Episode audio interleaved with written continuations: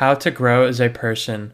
So, this is something I've wanted to touch on for a while, and I'm super excited to talk about this because I feel like a lot of people, myself included, hit this kind of roadblock in their life where they accomplish a goal or they finally do something they've always wanted to or you know hit a certain dollar amount they make per year whatever it is and they're really not sure what to do then and the next steps they should take um, or they're working a job for example that's kind of like a dead-end job and they're not really sure what to do in order to continue to grow um, in your career as a person etc so the biggest thing you have to do is to break your status quo bias for yourself.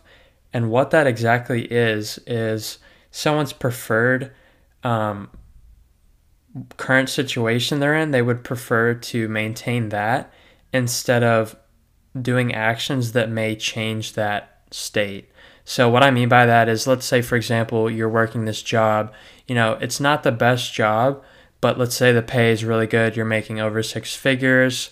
Um, it allows you to live financially free, do whatever you want, but you've always wanted to start this business, right? But you love your current situation that you're in um, because of this job. And that's kind of what it means by the status quo bias. You want to break that for yourself and really get out of your comfort zone in order to continue to grow. Um, and that's what I've noticed throughout the years is whenever I feel the most uncomfortable or whenever I feel the most afraid to jump into something, that's when you should be jumping into it.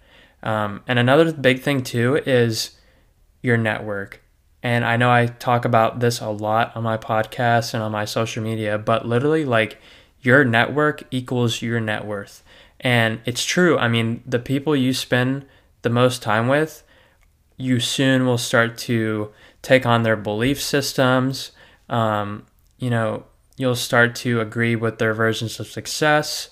And it also will continue to push you and allow you to grow because for example let's say you know you just hit a million dollars for this year right? You're you're feeling like the man you're on top of the world and you know you go to a party for example at somebody's house friend of my you know friend of yours or whatever and there's some guy there that's making like what you make in a year per month. And it really puts it into perspective like at least for me and i think it will for a lot of people like you know, there's always room for growth and to push yourself beyond your comfort zone in order to grow.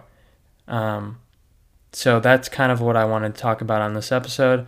I think it's super important to break this status quo bias for yourself and really kind of get out of your comfort zone and allow yourself to grow and allowing yourself to be around those people that will allow you to go and support you along this journey.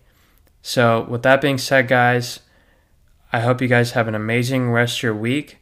I will see you guys on the next episode.